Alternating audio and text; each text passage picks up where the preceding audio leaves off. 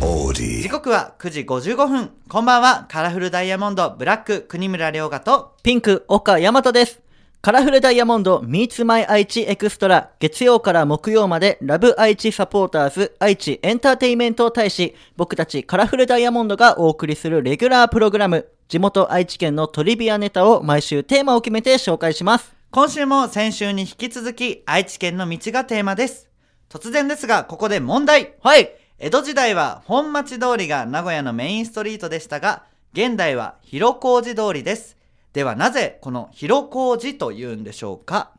あの、広い道もあるけど、うん突然ちっちゃくなる道もあるから、あ広広い小の字、広小字。おーまあ正解ではないんですけどもはい。まあそれっぽいことは言えてたねあ、そうなでんかす。ちょっと納得しちゃったあーってなっちゃった漢字からね。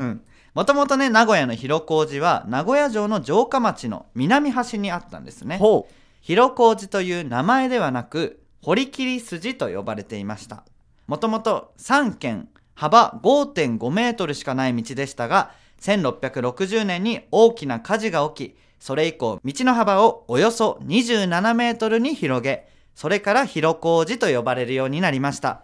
なんかちょっと近かった気ねがする。惜しかったねね。ほぼ広くなったんや。じうんゃうあんはあ、学べました。うんねいいですねありがとうございます。さてこの番組ラジコはもちろんオーディオコンテンツプラットフォームオーディまた Spotify でも聞くことができます今日は長久手市の直子さんのメッセージをお送りします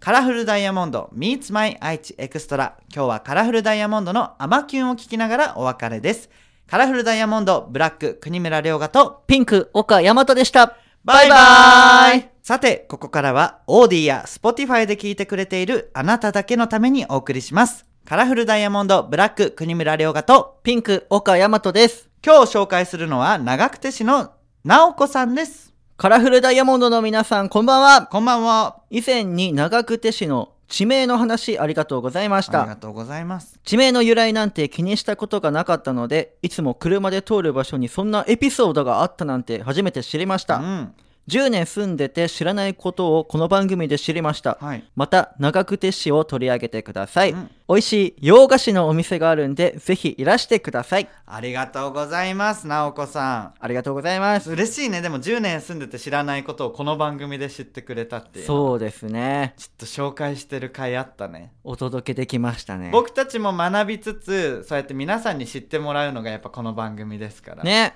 なんかすごい嬉しいめちゃめちゃ嬉しい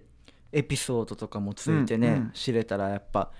学びっていつになってもいいですからねそうだねあとは長久手はね僕たちあのイオンとかにもね行かしてもらうねよくイベントでやらせていただくのでぜひね長久手に行った際には直子さんカラフルダイヤモンドのイベントにも遊びに来てくださいぜひそしてそねの美味しい洋菓子を持ってきてください 持って差し入れなんだ、はいあの岡今手を回してます ごまをすってるんだからそれ は